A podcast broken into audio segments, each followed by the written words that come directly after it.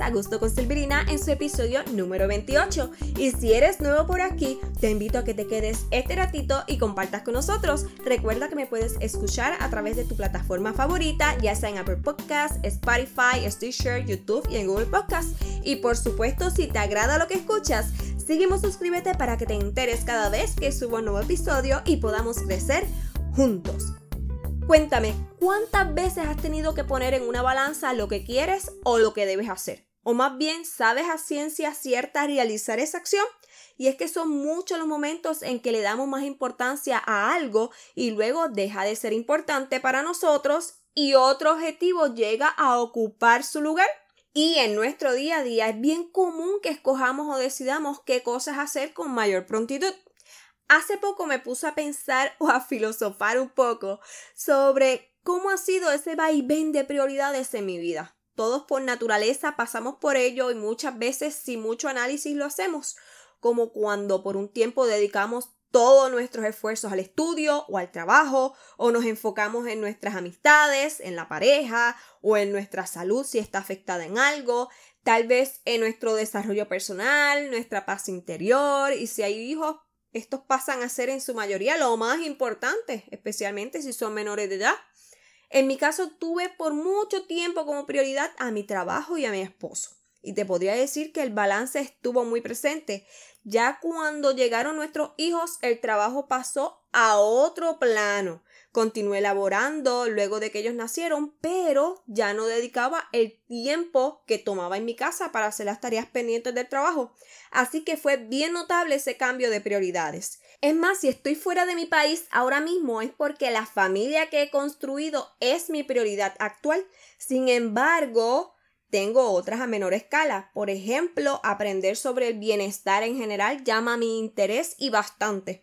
Además, eso va de la mano a la creación y producción de este podcast con todo lo que conlleva. Ahora, lo que sí es que puede llegar una etapa en la que nos volvamos tensos al tener un debate sobre a qué darle prioridad, a qué en segundo lugar, en tercero y así sucesivamente. El día tiene 24 horas y no pare más.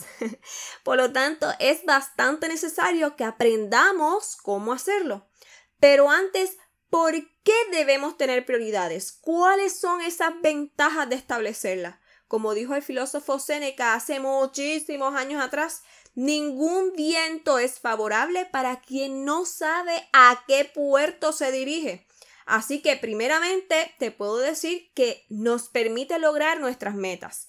Tener claro lo que deseamos y a dónde queremos llegar es clave para enfocarnos en ello y alcanzar nuestros objetivos. Número 2. Podemos ser más eficaces, ya que evitaremos malgastar el tiempo y nuestra energía, que son tan preciados, ¿no? En lo que son tareas que no nos aportan mucho y que además nos alejan de nuestras metas.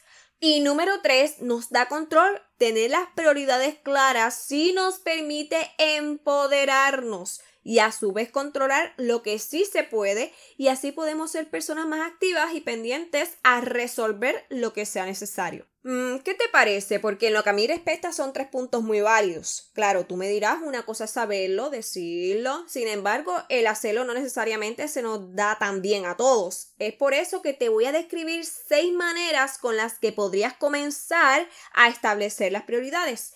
Número uno, identifica tus valores. ¿Por qué? Porque de acuerdo a esas creencias que tienes y que tienes tú, no los demás, ¿ok? Es que generalmente eliges unas cosas sobre otras, tienes opiniones y defines tus metas. Eso te va a llevar a una idea más concreta de lo que es de verdad importante para ti.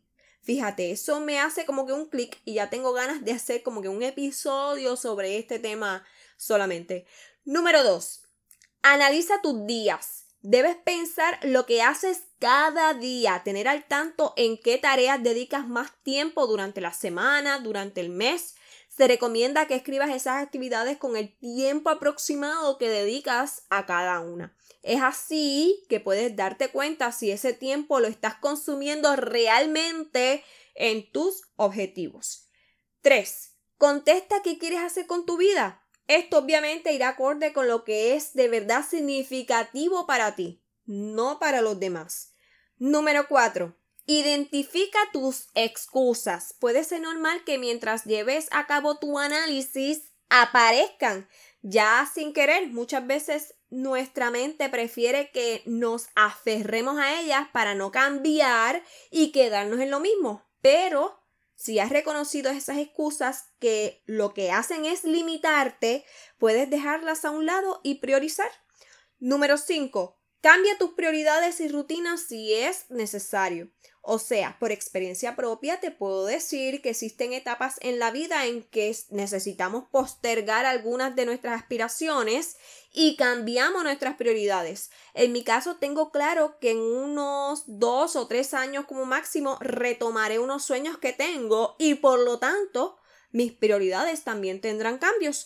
Lo que sí es que hay que asegurarse de que se trata de una pausa, más no es que las voy a dejar en el olvido. Número 6. Ya por último, en lo que es el día a día, es muy simple que nos surjan situaciones imprevistas. Eso pasa todo el tiempo. Una técnica que encontré para eso es que utilicemos la comparación de pares. Y se trata de comparar las opciones que tengamos de dos en dos, seleccionando la más importante entre cada par. De esa forma podemos decidir conscientemente en qué de verdad nos deberíamos ocupar. Ahora, mientras me preparaba para este episodio, me topé con una parábola relacionada con las prioridades y la verdad es que me encantó, es muy bonita. Así que voy a leértela un momentito, ya que no es tan larga, y dice así. Cuentan que un día un profesor de filosofía se paró delante de su clase y sin decir palabra tomó un envase grande y vacío y lo llenó con rocas de aproximadamente 5 centímetros de diámetro. Luego le preguntó a los estudiantes si el frasco estaba lleno. Todos dijeron que sí. Entonces el profesor tomó una caja de guijarros, que son como unas piedritas también, pero redondeadas, más pequeñas, que podemos encontrarlas en las orillas de, de los ríos. O sea, las echó en el frasco también, sacudió el envase ligeramente y los guijarros rodaron hasta ocupar las zonas vacías entre las rocas. El profesor volvió a preguntar a los estudiantes si el frasco estaba lleno todos volvieron a coincidir en que sí estaba lleno. Sin embargo, el profesor tomó una caja de arena y la vertió en el frasco. La arena llenó los espacios que quedaban y ahora el profesor dijo, el frasco sí está lleno. Y comenzó su comparativa explicando, este frasco es como tu vida. Las rocas son las cosas verdaderamente importantes, aquellas que le dan sentido a nuestra existencia. Los guijarros también son importantes, pero no tanto. Y la arena representa todas las cosas intrascendentes, o sea, que no tienen casi valor.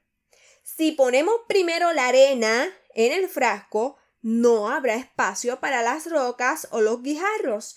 Lo mismo ocurre en nuestra vida. Si malgastamos todo nuestro tiempo y energía en cosas pequeñas e intrascendentes, nunca tendremos espacio para las cosas que realmente cuentan.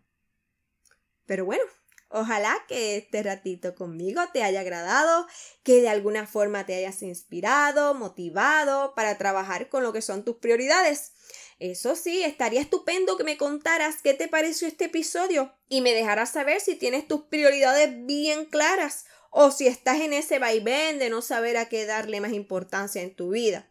Me gustaría mucho saberlo, así que como siempre acostumbro a decirte, siéntete en la confianza de escribirme, ya sea en la publicación que hice sobre este episodio en Instagram y Facebook, o si prefieres hacerlo de manera más privada, me puedes contar por mensaje directo en cualquiera de las dos redes sociales. Recuerda que me puedes hallar como Augusto con Silbrina y aquí en la descripción del episodio siempre les voy a dejar los enlaces directos para que llegues a ellas. De esa forma podemos lograr tener más interacción. Por si no lo sabes, ambas redes son como una extensión de lo que te comparto por aquí. Y la realidad es que me encantaría tenerte por allá y saber de ti.